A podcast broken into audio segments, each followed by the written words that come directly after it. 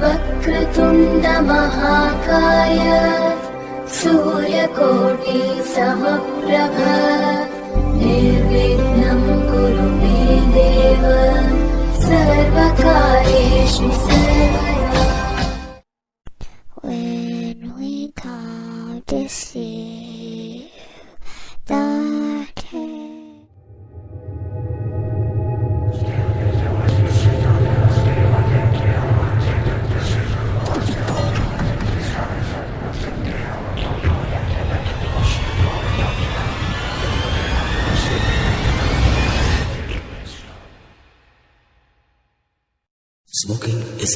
injurious to health.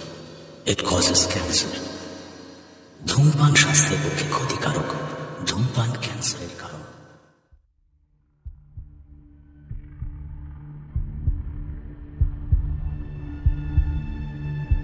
Team, কাহিনী তত্ত্ব অরিজিনালসের দ্বিতীয় পর্বে আপনাদের সকলকে স্বাগত আজকে আপনাদের জন্য নির্বাচিত গল্পটি হল সুব্রত ও নন্দিনীর লেখা তন্ত্রমন্ত্র।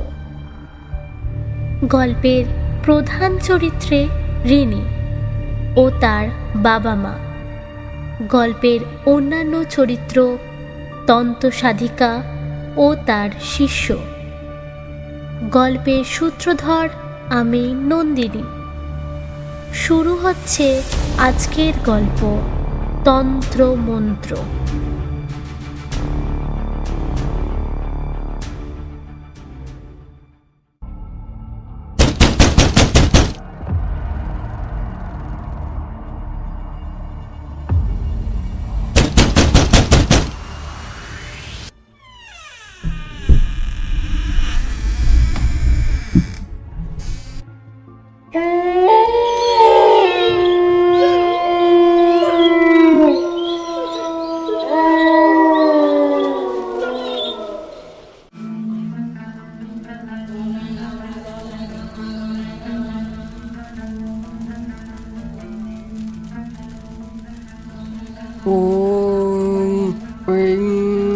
kring fat.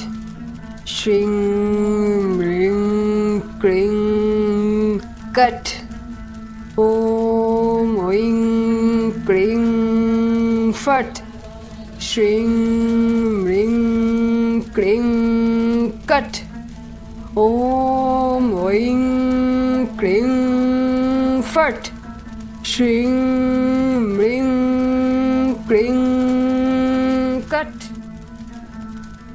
শোন মন দিয়ে আমি আত্মাটাকে বশ করে এই পুতুলটার মধ্যে প্রবেশ করিয়েছি। তুই যা এই পুতুলটাকে সমুদ্র লাগোয়া কোনো গাছের তলায় বসিয়ে দিয়ে আয়। মা। আর শোন ওই পুতুলের মাথা থেকে কোনোভাবেই না যেন পিনটা খুলে যায়। তাহলে কিন্তু ঘোর বিপদ।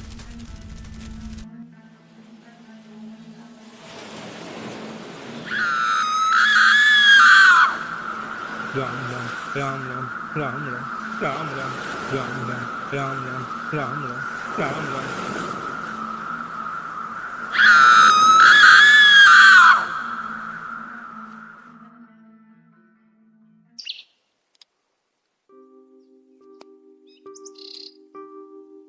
রিনি ক্লাস ফাইভে পড়ে অবশ্য ভালো নাম তার রনিতা দাশগুপ্ত বাড়ির সবাই তাকে রিনি বলেই ডাকে। বাড়ির সবাই বলতে মা বাবা এবং রিন। পড়াশোনা ছাড়াও রিনির পুতুল নিয়ে খেলতে খুব ভালো লাগে। রিনি তার বাবাকে জিজ্ঞাসা করল বাবা তোমায় একটা কথা বলব? হ্যাঁ মা বল। বাবা এইবারে শীতের ছুটিতে কোথাও ঘুরতে গেলে হয় না? রিনি জানে পৃথিবীর আর কেউ হোক না কেন তার বাবা তার কথায় নারাজ হয়ে পারবেন না। তবে বেশ চল তাহলে একদিন গিয়ে কোথাও ঘুরে আসা যাক সবাই মিলে। তাহলে তোমায় আগে থেকে অফিসে চিঠি দিতে হবে তো। রিনি আনন্দে হাততালি দিয়ে উঠল। তাদের স্কুলের পরীক্ষা শেষ হওয়ার পর রিনিরা সপরিবারে বেরিয়ে পড়ল সমুদ্র সৈকতের উদ্দেশ্যে।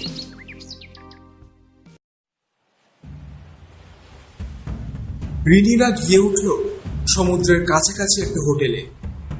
রিনির বাবা তাকে বলল, শোন, এই অজানা জায়গায় একা একা কোথাও বেরোতে যাস না, বুঝলি?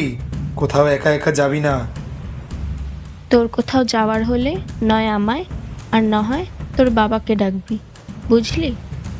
আচ্ছা মা। প্রথম দিনে সারাটা দিন ঋণীদের হোটেলেই কেটে গেল। দ্বিতীয় দিন তারা সমুদ্রে বেড়াতে বেরোলো। ফেরার সময় ঋণীর চোখ গেল একটা গাছের নিচে। একটা পুতুল যেন তার দিকে চেয়ে আছে। যেন মনে হচ্ছে তাকে হাত বাড়িয়ে ডাকছে। মা মা দেখো ওই পুতুলটা কি সুন্দর। আমি ওই পুতুলটা নেব। না কে কোথা থেকে ওই পুতুলটা ফেলে গেছে? না না ওটা নিতে হবে। মা আমি তোকে একটা ভালো দেখে পুতুল কিনে দেবো কেমন? এখন বাড়ি চল মা। এখন বাড়ি চল। কিন্তু তার পরদিন থেকেই রিনির মন কিন্তু পড়ে রইল সেই পুতুলটার উপর। তার কাছে অনেক পুতুল আছে। কিন্তু তাও ওই পুতুল তার চাই চাই। ওই পুতুলটার সঙ্গে রিনি একটা অপার্থিব আকর্ষণ অনুভব করল। দুপুরে বাবা মা ঘুমিয়ে যাবার পর রিনি আস্তে করে হোটেলের দরজাটা খুলে বাইরে বেরিয়ে এলো। তারপর ছুট লাগালো সমুদ্রের কাছে দেখা সেই গাছটির দিকে। সে গাছটির কাছে গিয়ে সে দেখল, পুতুলটি এখনও সে অমন করেই বসে আছে, যেন রিনিকে কিছু বলার চেষ্টা করছে। রিনি পুতুলটাকে হাতে তুলে নিল।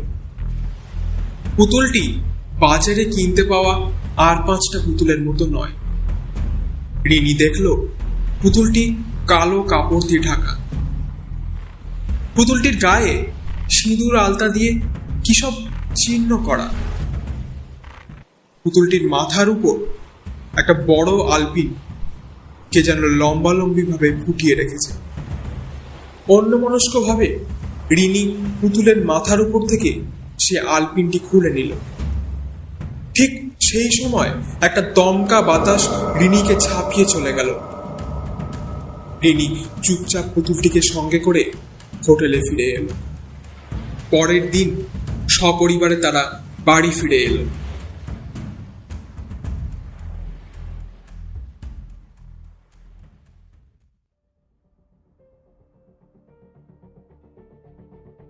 এই ঠিক কিছুদিন পরের ঘটনা।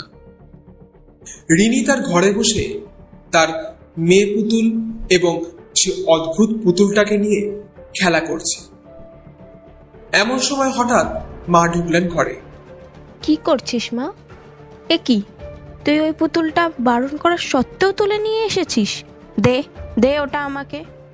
তার মা সেই পুতুলটিকে নিয়ে বাইরে ছুঁড়ে ফেলে দিলেন। আর ঠিক তখনই রান্নাঘর থেকে একটা বাসন পড়ার শব্দ পেলেন তিনি। ছুটে গিয়ে দেখলেন তার সব বাসনপত্র মেঝেতে ছড়িয়ে পড়ে রয়েছে। হঠাৎ একটা চিৎকার শুনলেন।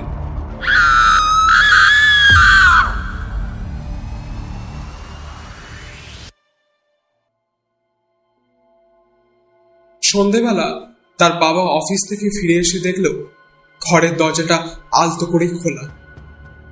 একটু ঠেলা দিয়ে খুলতেই একটা অদ্ভুত দৃশ্য দেখে তিনি থ হয়ে গেলেন।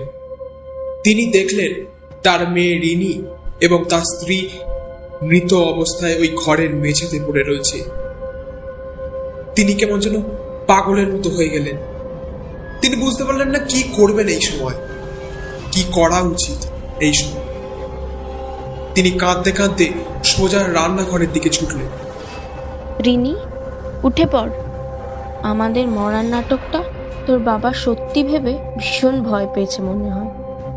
দাঁড়া তোর বাবাকে গিয়ে সারপ্রাইজ দিয়ে এই বলে তিনি রান্নাঘরে ঢুকলেন। ঢুকেই তার পায়ের তলা থেকে মাটি সরে গেল। তিনি দেখলেন তার স্বামী মেঝেতে পড়ে রয়েছে।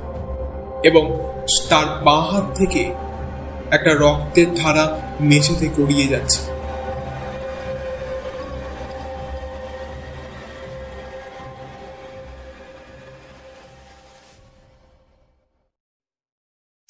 এই ঘটনাটি কেটে গেছে, তা আজ প্রায় পাঁচ বছর হলো।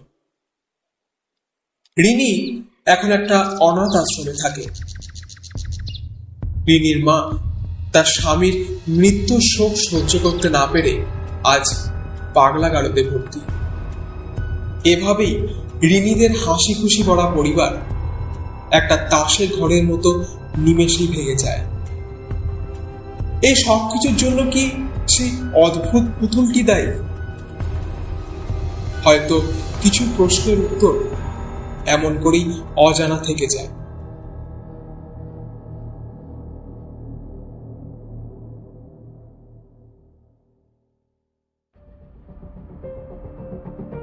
এতক্ষণ আপনারা শুনছিলেন তন্ত্র মন্ত্র গল্প লেখায় সুব্রত ও নন্দিনী। গল্পে রিনির চরিত্রে অরিত্র। রিনির বাবার চরিত্রে তমাল। ও রিনির মায়ের চরিত্রে সুস্মিতা। এবং তন্ত সাধিকা ও তার শিষ্যর চরিত্রে যথাক্রমে প্রিয়দর্শিনী ও প্রতিম। গল্প পাঠে অরিজিৎ। পর্ব পরিচালনা স্পেশাল এফেক্ট এবং পোস্টার ডিজাইনিংয়ে ম্যাক। গল্পের সূত্রধর, আমি নন্দিনী। আশা করি আজকের গল্পটি আপনাদের সকলের ভালো লেগেছে। ধন্যবাদ।